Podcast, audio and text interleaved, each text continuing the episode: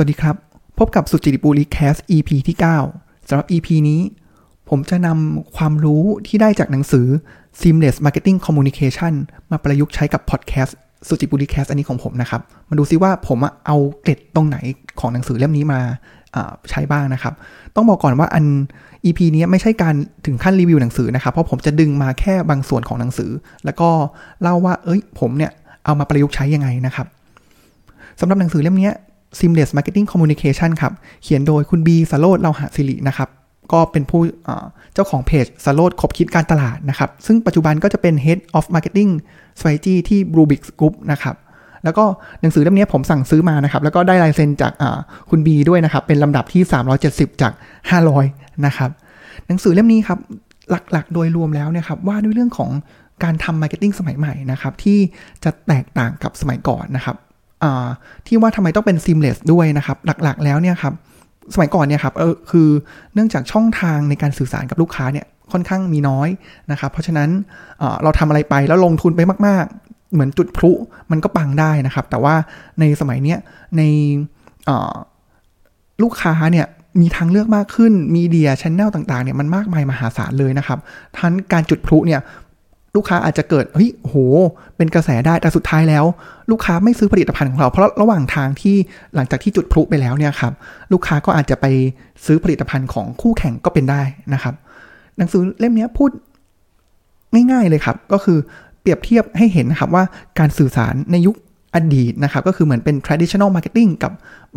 marketing ในยุคปัจจุบันเนี่ยมันแตกต่างกันอย่างไรนะครับ แต่ว่า framework ของเรื่องการสื่อสารเนี่ย จริง ๆ แล้วแทบไม่ไม่แตกต่างกันเลยนะครับอะประกอบด้วยอะไรบ้างนะครับ ก็ 4 ส่วนนะครับ ส่วนแรกเลยคือก็ตัวเราเองนะครับ สมมุติว่าผมเป็นคนสื่อสารใช่ไหมครับ ก็ในฐานะที่เป็น sender นะครับ มี sender แล้วต้องมีใครครับ ต้องมี receiver ถูกไหมครับ แล้วต่อมาก็คือช่องทางการสื่อสารหรือ channel ก็จะเป็นองค์ประกอบที่ 3 ส่วนอันที่ 4 ขาดไม่ได้เลยก็คือ Key Message นะครับ อะอันนี้ก็คือเป็นเป็น framework ทั่วไปเลยในอดีตนะครับ แต่ว่าพอเรามาในปัจจุบันครับที่เป็น seamless มากขึ้นนะครับในหนังสือเล่มนี้ก็มีการพูดถึงเพิ่ม component เข้ามานะครับ แต่หลักๆ แล้วเนี่ยก็หนีไม่พ้นก็คือ sender receiver channel message นะครับ แต่ที่เพิ่มเข้ามามีอะไร ก็ลง detail มากขึ้นนะครับ คือปกติแล้วเนี่ย อะ จุดหนึ่งเลยนะครับ sender ที่ส่ง message ออกไปเนี่ยครับ channel คือ channel ไหนบ้าง เขาก็อาจจะแบ่งให้ชัดขึ้นนะครับ เป็น paid media owned media earned media อันนี้ผมว่าทุกท่านสามารถเข้าใจนิยามแล้วก็หาลอง search หาดูได้นะครับ แต่สิ่งที่เพิ่มขึ้นมาครับ ก็จะเป็นสิ่งที่เรียกว่า generated message นะครับ คือปกติแล้วเนี่ย ถ้าเป็นของเดิมเลยใช่ไหมครับ เราสื่อสารอะไรออกไปผ่าน channelเราก็คาดหวังว่าลูกค้าหรือว่า target audience ของเราเนี่ยผู้รับฟังของเราเนี่ยครับจะรับ message นั้น แต่ว่ามันจะมีจังหวะ จากชแนลนะครับไปจนถึงผู้รับสารเนี่ยแมสเซจนั้นเนี่ยเขาจะใช้คำว่าจังหวะตรงนั้นนะครับ จะเรียกว่าเป็น generated message นะครับ ก็คือเฮ้ยมันอาจจะแบบระหว่างทางมันมีการปรับเปลี่ยนหรือว่าเขาอับมีการส่งต่ออะไรอย่างเงี้ยครับ ก็เป็นตัวที่เพิ่มขึ้นมานะครับ ส่วนที่เหลือก็ค่อนข้างคล้ายเดิม แต่ว่าในอันเนี้ยเขาจะลงรายละเอียดเป็น framework เขาเรียกว่าเป็น seamless communication framework นะครับ ก็ เริ่มต้นด้วยนี้เลยครับ แล้วก็มีตัวที่ผมอยากจะยกขึ้นมา แล้วมาลงรายละเอียดสำหรับวันนี้นะครับ มันเป็นจังหวะของมองไปที่กลุ่มผู้รับฟังนะครับ หรือว่ากลุ่ม target ลูกค้าเป้าหมายของเรานะครับ framework ตัวนี้มีตัวย่อชื่อว่า NMRI ตัวย่อก็คือ EN แล้วก็ MRI นะครับจำง่ายๆก็คือมันอาจจะเป็น ไม่รู้จำง่ายไงก็ NMRI นะครับ ENMRI นะครับมันเป็นตัวย่อของอะไรบ้างนะครับ เรามาไล่ดูครับว่า เพราะว่าที่เราต้องมีการลงรายละเอียดของฝั่งที่เป็นผู้รับสารเนี่ยครับเพราะว่าผู้รับสารความต้องการของเขาหรือว่าอะไรต่างๆ เนี่ยเขามีความเขาเรียกว่ามีความซับซ้อนมากยิ่งขึ้น มีความต้องการมากยิ่งขึ้น ในขณะเดียวกันเนี่ยพวกสารต่างๆเนี่ยมันเหมือนกระโจนเข้าหาเขามากมาย เพราะฉะนั้นแล้วเนี่ยสำคัญเลยที่มี framework เนี่ยคือทำให้เราเนี่ยเข้าใจได้ว่าผู้รับสาร ที่เราต้องการจะสื่อไปให้เขาเนี่ยครับเขามีความต้องการอย่างไร แล้วเราต้องสื่อสารอย่างไรนะครับเมื่อเรารู้ตรงนี้แล้วเราสามารถที่จะไปออกแบบช ANNEL ได้ออกแบบ key message ต่างๆ ได้นะครับ เริ่มกันเลยดีกว่าอ่าตัว E นะครับ อันนี้ผมว่าในคนที่อยู่ในแวดวงการตลาดหรือว่าผลิตภัณฑ์ทำผลิตภัณฑ์ขายหรือการบริการเนี่ยครับผมว่าน่าจะค่อนข้าง คุ้นเคยกับตัว E นี้ ตัว E นี้ย่อมาจาก experience journey หรือบางที่เขาใช้เป็น customer journey นะครับ ก็คือสมมุติว่าเรามีผลิตภัณฑ์อะไร แล้วเราอยากจะบอกอขายลูกค้าเนี่ยครับ ก็คือเป็นเจอร์นี่ตั้งแต่เริ่มต้นเลย ตั้งแต่ลูกค้าจังหวะที่ลูกค้าไม่รู้จักเรา ไปจนถึงลูกค้าใช้งานเรา แล้วก็ใช้แล้วก็อาจจะถึงขั้นบอกต่อนะครับในกระบวนการของหนังสือเล่มนี้ที่ยกขึ้นมานะครับ ก็จะมีทั้งหมด เขาใช้เป็น 6A นะครับเขาปรับมาจากของหนังสือ Marketing 5.0 ของฟิลิปคอตเลอร์ก็บิดาแห่งการตลาดนะครับ มีอะไรบ้างครับอะเดี๋ยวผมยกตัวอย่างนี้ดีกว่า ว่าสมมุติว่าผมเนี่ยเปิดวางแผนนะครับ ที่อยากจะเปิดยิมย่านพุทธมณฑลสายหนึ่งอะใกล้ๆบ้านผมนะครับ เป็นอย่างนี้ครับ ในแต่ละ A มีอะไรบ้าง A ที่ 1 คือ awareness ก็คือเราจะผมเนี่ยในฐานะที่เป็น บริษัทเจ้าของผลิตภัณฑ์ จะทำอย่างไรให้ลูกค้ารับรู้ว่ามีผมมีตัวตนอยู่ใช่ไหมครับ เพราะฉะนั้นลูกค้ากลุ่มลูกค้าของผมอาจจะเป็นกลุ่มคนในหมู่บ้านแถวพุทธมณฑลสายหนึ่ง เพราะฉะนั้นสิ่งที่ผมทำได้ก็คืออาจจะเป็นการยิง ad ผ่าน Facebook หรือว่าไปตั้งบิลบอร์ดหรือว่าถ้าเกิดเมื่อก่อนใครที่ย้อนไปเมื่อ 10 20 ปีที่แล้วเนี่ยครับตามสะพานลอย มันจะมีป้ายกระดาษมาแปะตามเสา ผมจำชื่อได้เลยครับประเวทยิม อันนี้จะเจอเยอะมากนะครับ อันนี้เป็นการ step แรกเลยก็คือสร้าง awareness ให้กับลูกค้าให้ลูกค้ารู้ว่าเฮ้ยเรามีตัวตนอยู่นะอะอันนั้นเป็นอันแรกนะครับ เสร็จแล้วอันนี้อันที่สองก็คือผมว่ามันโดยบางที่นะครับในบางที่เลยเนี่ยไอตัวที่2เนี่ยที่เขาใช้คำว่า appeal a p p e a l เนี่ยครับในบางที่เนี่ยครับเขาจะค่อนข้างกลมกลืนไปกับ awareness ก็คือ ลูกค้าเห็นบ่อยๆแล้วทำยังไงให้ลูกค้าเกิดความสนใจในผลิตภัณฑ์ของเรานะครับ อันนี้คือ A ที่2นะครับ อันต่อมาคือ ask ก็คือถามหรือการหาข้อมูลครับว่าเฮ้ยจากไหนไม่รู้แหละ เหมือนลูกค้ารู้แล้วว่าเขามีความต้องการเขาอยากจะเข้ายิมนะ หรือเขาอาจจะเห็น ad ของเราผ่านตาบ่อยๆ ใช่ไหมครับเขาก็เลยเกิดความอยากเข้ายิมนะครับ เพราะฉะนั้น ask เนี่ยลูกค้าก็จะเริ่มหาข้อมูลแล้วครับ เพราะฉะนั้นในจังหวะเนี้ย keyword ของลูกค้าเราก็ต้องเดานะครับว่า keyword คืออะไร เพราะฉะนั้นอาจจะเป็นยกตัวอย่างเช่น ยิมไหนดี ย่านพุทธมณฑลสายหนึ่ง เรารู้แล้วว่าเขาต้องมา search keyword นี้แน่ เพราะฉะนั้นหน้าที่สำคัญของการสื่อสารเนี่ยครับคือเราต้องไปอยู่ในจุดจุดนั้นที่ลูกค้าอยู่นะครับ เช่นกันเลยครับก็คือ awareness appeal ask เนี่ยครับก่อนที่ลูกค้าจะซื้อเนี่ยเราต้องไปอยู่ในจุดที่ลูกค้าสนใจนะครับ หรือลูกค้าอยู่ตรงนั้นนะครับอะอันนี้ก็ หมดไป 3 อันแล้ว อันต่อมาอันนี้ตรงไปตรงมาครับ ก็คือ journey ของเขาก็คืออะสนใจหาข้อมูลแล้ว เปรียบเทียบเสร็จแล้วเขาตัดสินใจซื้อแล้ว ก็คือเป็นจังหวะ act ก็คือซื้อผลิตภัณฑ์ของเราหรือซื้อบริการของเรานะครับ ซื้อบางที่เนี่ยคือเหมือนกับไปซื้อแพ็กเกจก่อนถูกไหมครับ แต่ว่ายังไม่ได้ใช้งานจริง เพราะฉะนั้นเจอร์นี่ที่ 5 ก็คือ active ก็คือการใช้นะครับ ถ้าใช้ดีสุดท้ายแล้วก็คือบอกต่อ advocate นะครับ ไล่อีกรอบนึงนะครับ awareness สร้างความรับรู้ appeal ทำให้เขาสนใจนะครับ แล้วก็ ask ก็คือลูกค้าเริ่มเสิร์ชหาข้อมูลแล้วเราไปอยู่ณจุดจุดนั้นนะครับ จังหวะ act ก็คือซื้อ active เริ่มใช้งาน แล้วก็ advocate ก็คือเริ่มพูดถึงเริ่มบอกต่อนะครับอันนี้ก็จะเริ่มเห็นเนี่ยครับในการทำการตลาดเนี่ยครับเราต้องนึกเจอนี่เนี้ยตลอดเวลาว่าเราเราขายผลิตภัณฑ์นี้บริการนี้เราจะไปอยู่ในชีวิตของลูกค้า ได้อย่างไรนะครับ ในแต่ละเจอร์นี่อะอันนั้นเป็น E แรกนะครับ ก็คือ experience journey นะครับ ต่อมาเลยครับ experience journey อย่างเดียวมันไม่พอนะครับ เขาเลยต้องเติมเข้ามาด้วยครับว่าเป็น need state ก็คือความค้นหาความต้องการของลูกค้านะครับ ผมยกตัวอย่างเช่น need state เนี่ยมันจะแบ่งเป็น 2 ช่วง ก็คือช่วง current ก็คือปัจจุบันของเขาว่าเฮ้ยเขาเป็นอะไรยังไงบ้างนะครับ กับ design state ก็คือความคาดหวังหรือ จุดที่เขาอยากจะเป็น ผมยกตัวอย่าง ยิ้มเหมือนเดิมเลยครับ อันนี้ผมเป็นมองเป็นมุมลูกค้านะครับ อะมุมลูกค้าเนี่ย need current state ก็คืออะไรก็คือ อะทุกวันนี้ผมโหวันหยุดก็นอนขี้เกียจไม่ทำอะไรเลยนะครับ เริ่มย้วยอ้วนฉุอะไรอย่างนี้ไถ Facebook มาก็เห็นเพื่อนเนี่ยโอ้โห หุ่นเฟิร์มมากเลยแอบอันนั้นคือ current คือสิ่งที่ผมเป็นนักปัจจุบัน ส่วน design state คือ state ที่ผมอยากจะไปก็อะ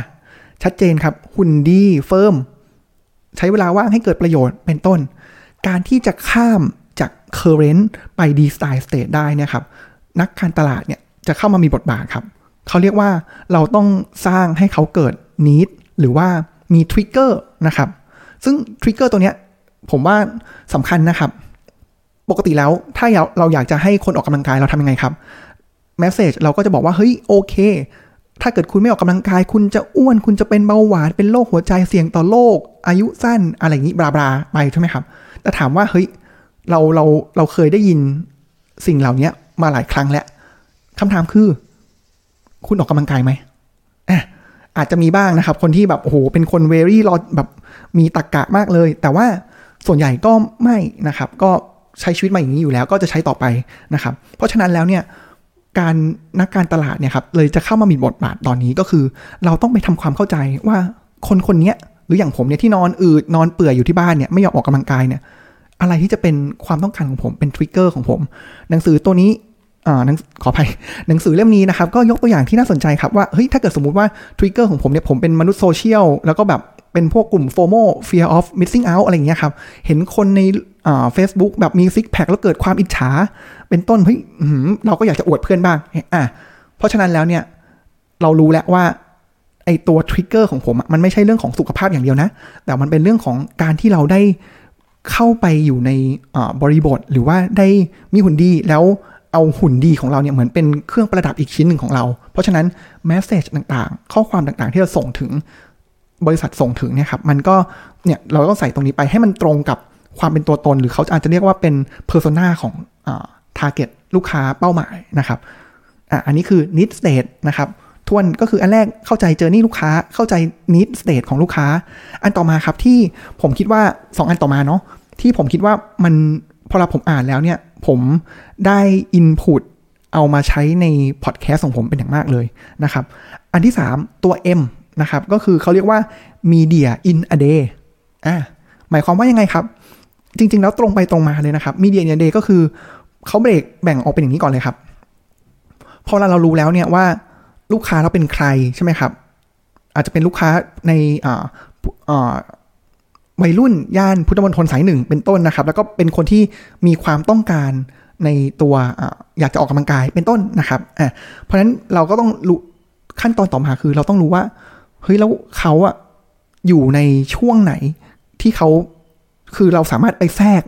ในในฐานะของเราครับ เราสามารถไปแทรกในจุดไหนของชีวิตของเขาได้บ้าง ผมยกตัวอย่างเขาใช้คำว่า block of life นะครับ ก็คือเราต้องแบ่งลูกค้าแต่ละช่วงไปเลยนะครับ ว่าเฮ้ยยกตัวอย่างเช่นนะครับ6กถึงเโมงเขาตื่นนอน7จ็ถึงแโมงก็แปลงฟันกินข้าวเช้าเป็นต้นนะครับ8ปดถึงเโมงเดินทาง9ก้าโมงถึงเที่ยงเป็นช่วงทำงาน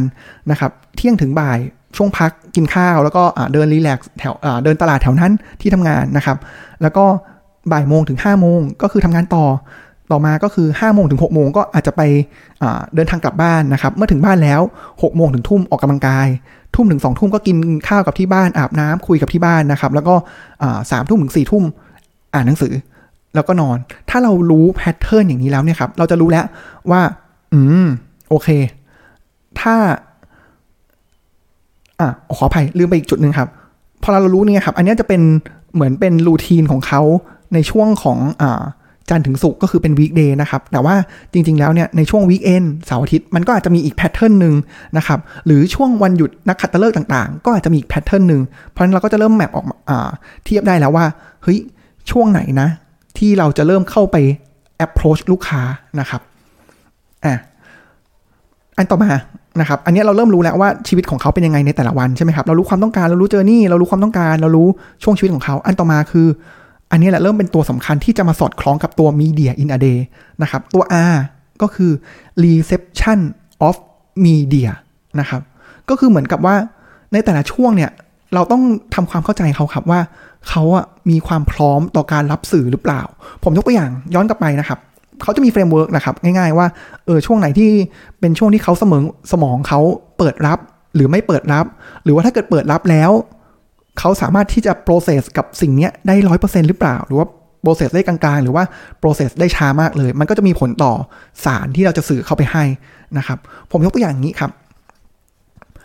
ช่วง6โมงถึง7โมงเช้าช่วงอ่าช่วงตื่นนอนนะครับอ่าอันนี้ก็ หรืออาจจะเป็น7จ็ดโมงถึง8ปดโมงแล้วกันครับ ที่เขาเริ่มแปลงฟัน เพราะฉะนั้นเขาจะโฟกัสกับบางสิ่งบางอย่างนะครับเพราะนั้นเขา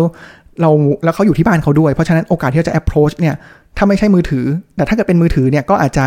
เขาก็อาจจะไม่ได้มาเปิดดูมากเท่าไหร่ เพราะว่าเขาต้องโฟกัส แล้วก็รีบเร่งกับทำบางสิ่งบางอย่างอยู่นะครับแต่ว่าช่วง8โมงถึง9โมงเนี่ยถ้าเกิดผมขับรถก็อาจจะอะระหว่างขับรถไปใช่ไหมครับ ก็อาจจะเราก็อาจจะผ่าน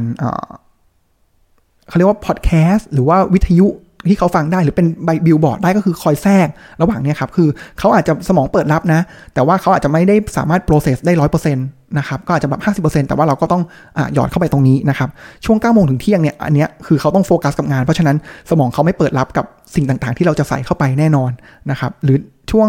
เที่ยงถึงบ่ายโมงถ้าเขาออกไปเดินกินอะไรอย่างเงี้ยครับ ก็อาจจะแทรกสอดแทรกเข้าไปได้บ้างเนี่ยครับ เพราะฉะนั้นแล้วเนี่ยครับตัวนี้แหละที่ เป็นตัวสำคัญที่มันสอดคล้องกับ Media in a Day ก็คือ reception of media ว่าเขาพร้อมที่จะเปิดรับสื่อมากแค่ไหนนะครับ พอย้อนมาตรงนี้ครับ เลยทำให้ผมเกิดความคิดว่า อ๋อ ผมเข้าใจอะไรบางอย่างแล้วว่า ถ้าผมจะทำพอดแคสต์เนี่ย เนื้อหาโทนต่างๆ คอนเทนต์ของผมเนี่ย ควรเป็นแบบไหนนะครับ อะ แน่นอน ผมว่าคนที่จะฟังพอดแคสต์หรือแม้กระทั่งผมเองเนี่ยครับ ผมทำฟังพอดแคสต์เนี่ย ผมไม่ใช่แบบนั่งเฉยๆ ผมมีเวลาตอนสามทุ่มถึงสี่ทุ่มแล้ว เปิดฟังแบบฟังแบบตั้งใจโดยไม่ทำอย่างอื่นเลยนะครับ จังหวะที่ผมหรือหลายคนเลยเนี่ยครับ เปิดฟังพอดแคสต์คือตอนไหน ก็คือตอนขับรถ ตอนเดินทาง ตอนขึ้น BTS นะครับ หรือว่าตอนเดินเนี่ย ผมว่าหลักๆ เลยคือตอนเดินทางแหละ ที่หรือว่าของผมหรือหลายคนเหมือนกันนะครับ ก็คือถ้าเกิดเป็นนักวิ่ง ใช้เวลาวิ่งครึ่งชั่วโมงถึง 1 ชั่วโมงเนี่ยครับ เราก็จะเปิดไม่เพลงก็พอดแคสต์ไปด้วย นะครับ เพราะฉะนั้นนี่แหละเลยทำให้รู้สึกเข้าใจแล้วว่า เฮ้ยพอดแคสต์ของผมไม่ใช่แบบเป็น activity หลักของผู้ฟังนะ แต่จริง ๆ แล้วมันเหมือนเป็นเป็น activity รองเสียมากกว่านะครับ โดยที่ activity หลักของเขาเนี่ยเขาอาจจะอยู่ในโหมดที่เป็น autopilot แล้วเขาก็เปิดฟังอันเนี้ยคลอไปด้วย รู้อย่างนี้แล้วทำอะไรได้ครับ เพราะฉะนั้นมันเลยทำให้ผมฉุกคิดถึง feedback ที่ผมได้จากเพื่อนมาเมื่อวานก่อนนะครับที่ไปงานแต่งมาเนี่ยครับเพื่อนบอกว่าเฮ้ยเขาฟังพอดแคสต์ของผมแล้วเขารู้สึกเหนื่อยมากเลย เพราะเขาฟังตอนขับรถไปด้วย แล้วผมพูดเร็ว เนื้อหาผมเนี่ยหนักมากนะครับ เพราะฉะนั้นแล้วก็เลยเกิดเป็นแนวทางของพอดแคสต์ที่ผมจะนำมาทำต่อในอนาคตนะครับ หรือรวมถึงตอนนี้ด้วยนะครับ ก็คืออหลักการที่คิดได้เลยนะครับ ก็คือหนึ่ง episode เนี่ยมันควรจะมีแค่ หนึ่ง key message หนึ่งเรื่องหลักตีมเรื่องหลักพออ่าผมว่าก็เพียงพอ อาจจะแบบอาจจะ 2 หรือ 3 แต่ว่าอย่างน้อยต้องมีแค่ single message นะครับ แล้วก็โทนก็ผมว่ามันควรเป็นโทนสบายๆ เป็นการพูดคุยนะครับ แล้วก็ถ้าเกิดลงวิชาการเมื่อไหร่นะครับ ผมว่าอันเนี้ยอืมลอสแน่นอนเลย เพราะว่าอันนี้ผมก็เจอมากับตัวนะครับ บางครั้งเนี่ยผมก็จะมีพอดแคสต์ ภาษาอังกฤษบ้างนะครับ แต่ว่าถ้าตอนวิ่งหรือว่าตอนขับรถเนี่ยผมจะไม่ฟังเลยเพราะว่าผมไม่สามารถโฟกัสกับมันได้นะครับ แล้วก็ค่อนข้างเหนื่อยจริง ๆ แล้วก็ผมเคยมี subscribe ช่องที่เป็นวิชาการหน่อย ซึ่งหลังๆ ผมก็จะอัน subscribe แล้วเพราะว่าเนื้อหาหนักเกินไปนะครับ แล้วก็ระหว่างขับรถหรือว่าระหว่างวิ่งเนี่ยผมก็ไม่สามารถที่จะcapture เนื้อหาได้นะครับ แล้วก็อีกอันนึงเลยที่พอเราทำความเข้าใจเจอนี่ลูกค้าหรือผู้ฟังเนี่ยครับ คือ โดยปกติแล้วคนฟังพอดแคสต์นะครับเขาก็จะมีดาว subscribe หลายช่องถูกไหมครับ หรือบางคนเนี่ยถ้าเกิดฟังใน Spotify เนี่ยเขาก็จะไปโหลดในเพลงมาด้วยนะครับ เพราะฉะนั้นผมก็เลยนึกขึ้นได้ว่าเฮ้ยถ้าเกิดเขาฟังพอดแคสต์ช่องอื่นอยู่ หรือฟังเพลงอื่นอยู่ แล้วเพลงเพลงจบปุ๊บ วินาทีนั้น สวัสดีครับ พบกับสุจิปุลิ Cast ผมว่ามัน เออมันมันมันผมว่ามันช็อก หรือว่ามันอาจจะเขาเรียกว่า ตกใจได้นะครับ เพราะฉะนั้นสิ่งที่ผมจะทำก็คือเดี๋ยวก็ลองพยายามอยู่นะครับ ก็คือจะไปหาเพลงที่มันเป็น jingle เปิดสักประมาณ 7-8 วิก่อนที่จะสวัสดีครับ พบกับสุจิปุลิ Cast นะครับ ผมว่าอันนี้ก็จะทำให้ช่วง transition เนี่ยมัน smooth ขึ้น แล้วก็ไม่ทำให้เพื่อนเพื่อนผู้ฟังเนี่ยตกใจ แล้วก็ผมว่ามันเหมือนเป็นถ้าเลือกเพลงดีๆ มันก็อาจจะเป็น branding ได้เหมือนกับในหลาย ๆ ช่องที่พอเราเสียงเพลงนี้ขึ้นมา เราจะรู้ทันทีเลยว่าเฮ้ยอ่าพอดแคสต์ช่องนี้มาแล้วนะครับ อะอันนี้ก็จะเป็นที่เกี่ยวข้องนะครับ ก็คือ reception of media นะครับ แล้วก็อันสุดท้ายเลยในโมเดลเนี้ยอาจจะไม่ได้เกี่ยวข้องกับผมมากเท่าไหร่นะครับ ก็คือ เรื่องของการ influence นะครับ มันก็จะมี2เฉดนะครับ คืออ่าถ้าเกิดเป็น mass เนี่ย มันก็สามารถเข้าถึงได้มากกับอีกเฉดหนึ่งเลยก็คือเป็น very niche หรือว่าแบบเป็น word of mouth นะครับ อันนี้ก็จะมีความโน้มน้าวได้มากนะครับ อันนี้ก็จะเป็นเฟรมเวิร์ก ENMRI นะครับ ที่ผมได้มาจาก input ที่ได้มาจากหนังสือ seamless marketing communication นะครับ ทิ้งท้ายนะครับ ผมว่าหนังสือเล่มนี้เป็นหนังสือเล่มที่นักการตลาดทุกคนควรควรผ่านเห็นผ่านตาและควรอ่านนะครับ ผมว่าหลายคนหลายคอนเทนต์ก็อาจจะคุ้นเคยอยู่แล้ว แต่ว่าพอเราเอามาประกอบเป็นภาพเนี่ยมันจะทำให้เราเเข้าใจบริบทแล้วก็เข้าใจเนื้อหาได้ดียิ่งขึ้นนะครับ แล้วก็ไม่ใช่แค่นักการตลาดนะครับ ผมว่า คนที่ทำธุรกิจควรจะเข้าใจด้วยเช่นกันนะครับ ก็เป็นหนังสือที่แนะนำนะครับ แล้วก็ผมก็ได้อินพุตแค่นี้ผมว่าก็คุ้มแล้วอ่านหนังสือ แล้วก็สามารถเอามาเป็นอินพุตในการทำพอดแคสต์ได้นะครับมีเพื่อนฝากมาครับว่าตอนนี้ถ้าเกิดผมจะโปรโมทเนี่ยตอนนี้ครับทุกๆคนเนี่ยสามารถติดตามได้จาก SoundCloud ซึ่งผมจะแชร์ผ่าน Facebook อยู่แล้วนะครับ ก็เป็นลิงก์ลิงก์ SoundCloud ผ่าน Facebook นะครับ ซึ่งถ้าเกิดทุกคน subscribe เนี่ยมันก็ ก็เดี๋ยวมันก็จะเด้งขึ้นมาตามปกติเลยนะครับ แล้วก็มันจะมีตอนนี้มันจะสามารถลิงก์ไปที่ช่องทางของ Podbean ได้นะครับ แล้วก็ Spotify ได้นะครับ ก็จะเป็น 3 ช่องทางหลัก ส่วนตอนนี้ก็พยายามเดี๋ยวจะพยายามนะครับ ก็เอาลงไปใน Apple Podcast นะครับ แล้วก็อ่า YouTube นะครับ แต่เดี๋ยว YouTube นี่รอให้เสียงนิ่งกว่านี้ก่อนนะครับ แต่ว่าโหมดก็คงเป็นเหมือนเป็นภาพนิ่งไม่ได้เป็นภาพที่จะเห็นหน้าผมนะครับ ก็ยังเขินอยู่ ก็ยังไงวันนี้เป็นตอนที่ค่อนข้างยาวนะครับ แล้วก็ คิดว่าถ้าเกิดมีประโยชน์ก็ฝากไลค์ฝากแชร์ได้นะครับสำหรับวันนี้ สวัสดีครับ